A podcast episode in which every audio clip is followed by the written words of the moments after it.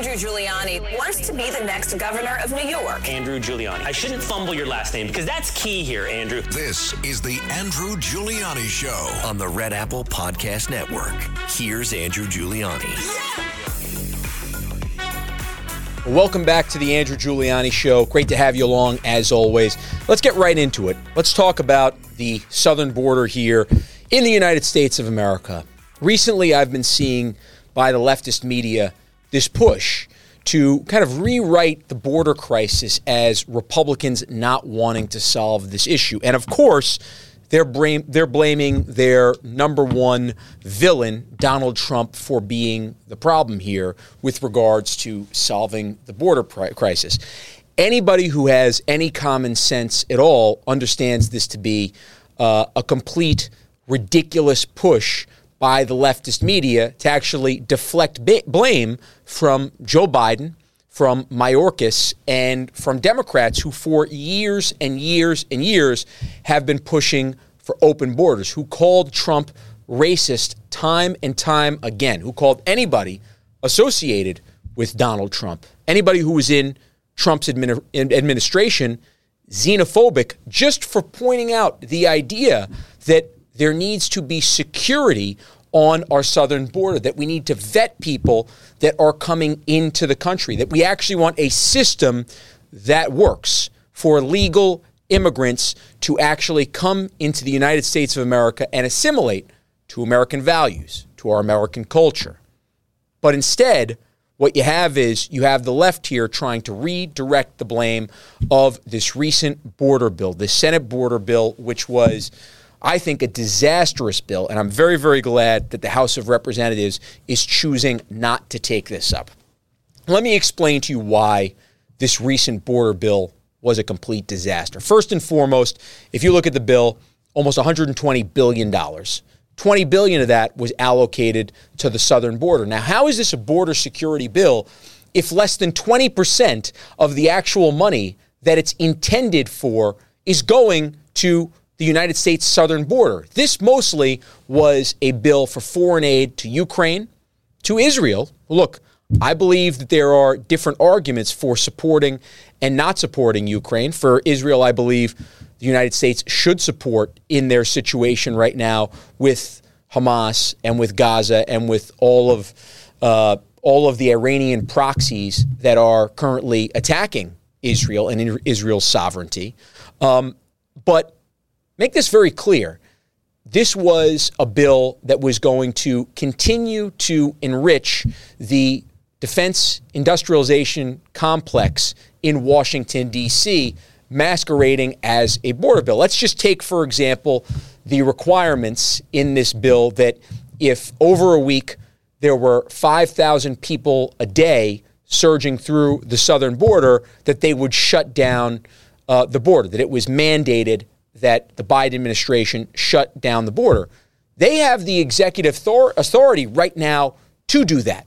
They wouldn't have to actually go and seek permission from Congress from enforcing their border law, border laws at this point. And by the way, the Biden administration, if they wanted, if they actually wanted to make sure that they had a secure southern border, and if they actually wanted to build wall. And if they actually wanted to have the surveillance that they actually could have in order to make sure that you don't have a surge at the border, they absolutely could push for legislation of that and whip Democrats in order to do that. Right now, especially, this is an issue that is, I don't want to say a political hot potato, but this is an issue for Democrats that they're realizing is a complete disaster. I mean, you just take the recent special election here with Mazi and Suozzi, and that's what Mazi focused on completely was Suozzi saying that he kicked ICE out of Nassau County. And that's going to continue throughout these congressional races. Congress, members of Congress, even Democratic members of Congress, as long as they're not in the AOC crazy wing of the party, the socialist wing of the party, they're actually looking at the border and realizing that it is an electoral loser. They've looked at these polls and they realize it is. So the media recently has now been saying that Republicans are the ones that want chaos at the border because it's better for them in the elections in 2024. What I could tell you is very simply the Republicans want this border crisis solved. They've seen over the last three years what a border wall looks like, what a southern border looks like under Joe Biden, under Alejandro Mayorkas. And they've realized that this is endangering not just these border towns or border states, but everywhere from the Denvers, Chicago's to the New Yorks of the world as well. So it's a complete disaster. You've got a leftist and biased media that's trying to flip this because they realize that there's no way out for the Biden administration in terms of doing this. And instead of signing a weak border deal, which is not even really a border deal, but a weak border deal, Republicans should actually hold out leverage right now to get a better border deal. That's what they do. They have leverage at this point and they need to use it. They have been right. Trump has been right on the southern border. He has been right to make sure that they put in the checks on the southern border to make sure that we don't have terrorists coming into this country. Remember, you've had dozens and dozens of terrorists on, of people on the terrorist watch list actually surge through the southern border that CBP has caught. So, how many people have we not caught? And when this is an issue that we're seeing even in our cities, like New York, with illegal migrants, Republicans have leverage to fight for the absolute best deal possible. You get those numbers closer to zero in terms of what it would take for a mandatory shutdown of the border. You come back to the table and say, hey, if you don't want to run against this in November, then these are the requirements that we have to make sure that a quote Senate border deal is not just a title only. This should be focused specifically on the southern border. And look, if you want to talk about a negotiation for some aid to Ukraine, you want to talk about a negotiation for aid to Israel, which I think is important, then guess what? That should be a part of that deal. I'm okay with that. But it shouldn't be the majority of the deal. This bill was a Ukraine aid bill with a little bit of border security in there. That's what this was. So when you have three times the amount of aid going to Ukraine as you do our southern border, you understand exactly what this is. And by the way, this is exactly how the media is also trying to rebrand the economy right now you know, we've seen inflation at three and a half percent now over the last few, over the last quarter, right? Over the last few months. That's down from the nine percent that it was a year and a half ago under Biden, caused by Biden, caused because Biden ended up shutting down the Keystone Pipeline, went from America being energy independent for the first time in decades under President Trump to now being energy reliant. And by the way, ladies and gentlemen, we're not relying on let's say, the best actors here. We're relying on the Irans of the world. You're relying on the Russias. You're relying on the Saudis for this. So, what Biden did in all of his brilliance, and really, let's be honest, it's not just Joe Biden specifically, it's his administration who's calling the shots on this. And it's the, the greeny zealots here that are calling the shots.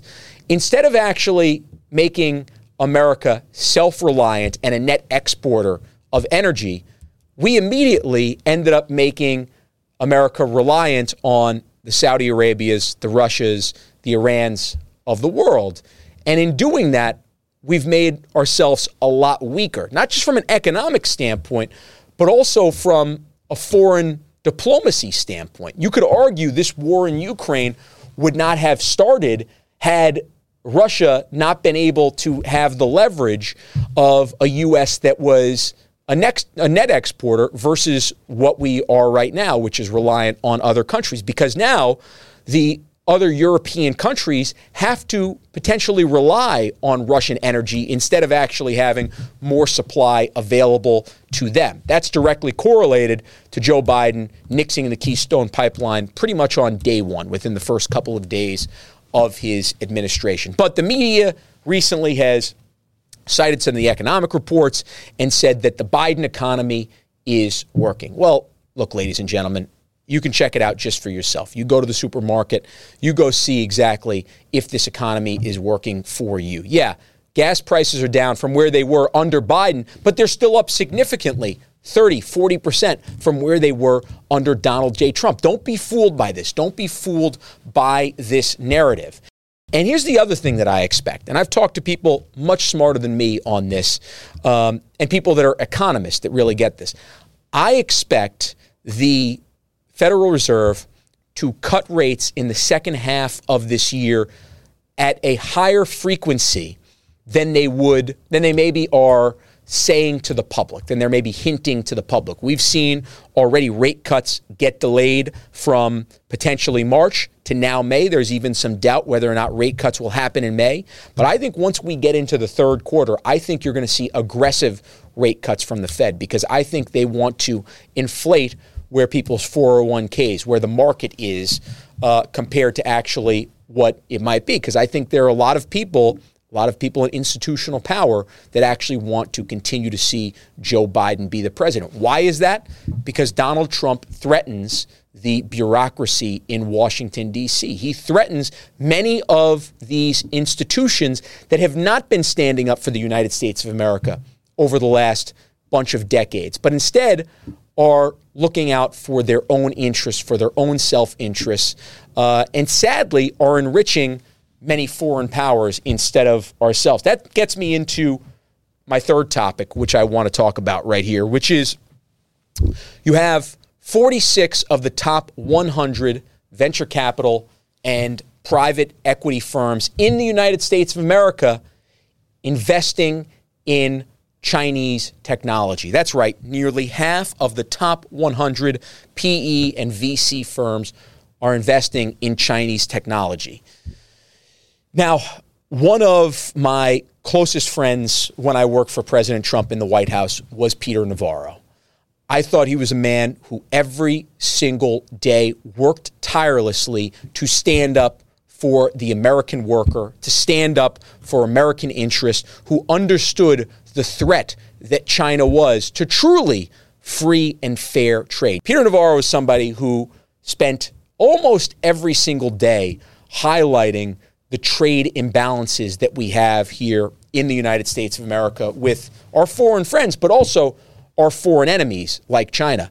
Um, there are other people in the administration who came from other backgrounds who were, how shall I say, not as hawkish on China, who didn't call China out for what I believe and what for Donald Trump believes as being our biggest threat here in the United States of America over the next few decades. When you look at the technology that they already have, when you look at the amount of people in China, when you look at also the wealth, right? We know that uh, of the over billion people in the Communist Republic of China, in the CCP, um, you have uh, something like 300 million actually live in middle class to upper class lives. Now, that leads close to a billion people that live in poverty, but they don't have a social welfare system like we've kind of introduced more here in the United States of America um, and that you'll see in socialist countries. Uh, and so, because of that, a lot of times they're not spending the resources that they need to on the bottom, let's say, two thirds or three quarters of Chinese society, and instead that they're looking at ways to advance technologically. The fact that the United States of America and that our top VCs and private equity really that they have put American national security interests to the side and said, you know what, we are going to go and fund technologies that will help America's number one enemy uh, is very, very disheartening. And it's another reason why we need Donald Trump back in the White House come January 20th of 2025. He's the first person to actually point out the threat that China is to our country. Remember, uh, during even the 2016 campaign, a lot of people said, "No, China's a friend, uh, a competitive, uh, a competitive friend." We all know Joe Biden's connections to China, right? Hunter Biden received a 1.5 billion dollar, that's right, 1.5 billion dollar private equity investment by the Chinese CCP. Um, and you know that when you're investing in these Chinese startups, there is a direct connection to the Communist Party in China. This is not something there you have kind of these private businesses like you have here in the United States of America. This is directly aiding and abetting uh, Chinese interests. Uh, so for me, this is, uh, again, another reason why Donald Trump needs to get reelected, something that I think he will highlight more and more on the campaign trail because, uh, again, it's a matter of not just protecting the American worker and trying to figure out how we can bring back industry to produce here in the United States. That's why you need leadership in the White House. That's why you need leadership in the executive branch over here. Okay, another issue I want to cover today is our district attorney in New York, Alvin Bragg. That's right, Alvin Bragg, who uh, is somebody who I believe has completely, uh, really, if you look at the New York State Constitution, he has violated his oath of office. And I think Kathy Hochul should remove him. You look at Article 2, Section 1 of the New York State Constitution, uh, and it shows that the governor has the right to remove somebody who has violated their oath of duty. Alvin Bragg has violated his oath of duty by not actually stepping up and going and prosecuting illegal migrants who have beaten, beaten, and assaulted, gang assaults against our NYPD officers. He continues to do this with violent crimes. And he basically takes political issues and he says, I'm going to go and not prosecute these issues that may be politically vulnerable to some on the left.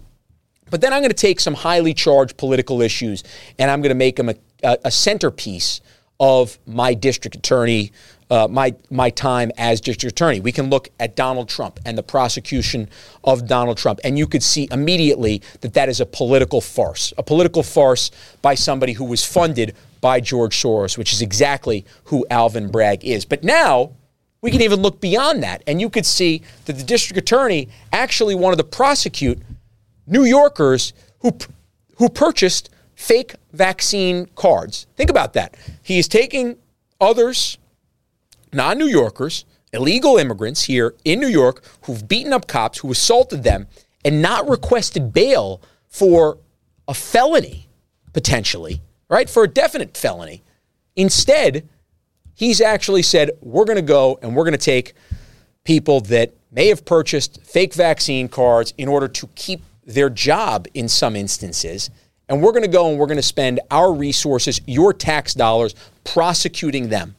Well, kudos to the judge that threw this out, Brendan Lantry. He looked at this for what it was because he saw this as nothing more than political. And the fact that the DA would spend their resources actually doing this shows you exa- exactly where those interests are. Look, if I was the defense for these uh, New Yorkers who was being prosecuted by Alvin Bragg if I had a fair trial. Thank goodness they don't have to go to trial. Okay, so those are the big stories this week with regards to, again, the border crisis, um, and Bidenomics, right? They have tried, the leftists in the media have tried to go uh, and sell you uh, a bill of goods that is just inaccurate and make sure that you read past the headlines on this. I know most of you do, but uh, you're going to see some people that maybe don't have the time, maybe are more gullible, that will look at this and say, oh, you know what? The Democrats really are trying to solve this border crisis. No, they created it and they're not really trying to solve it. A bill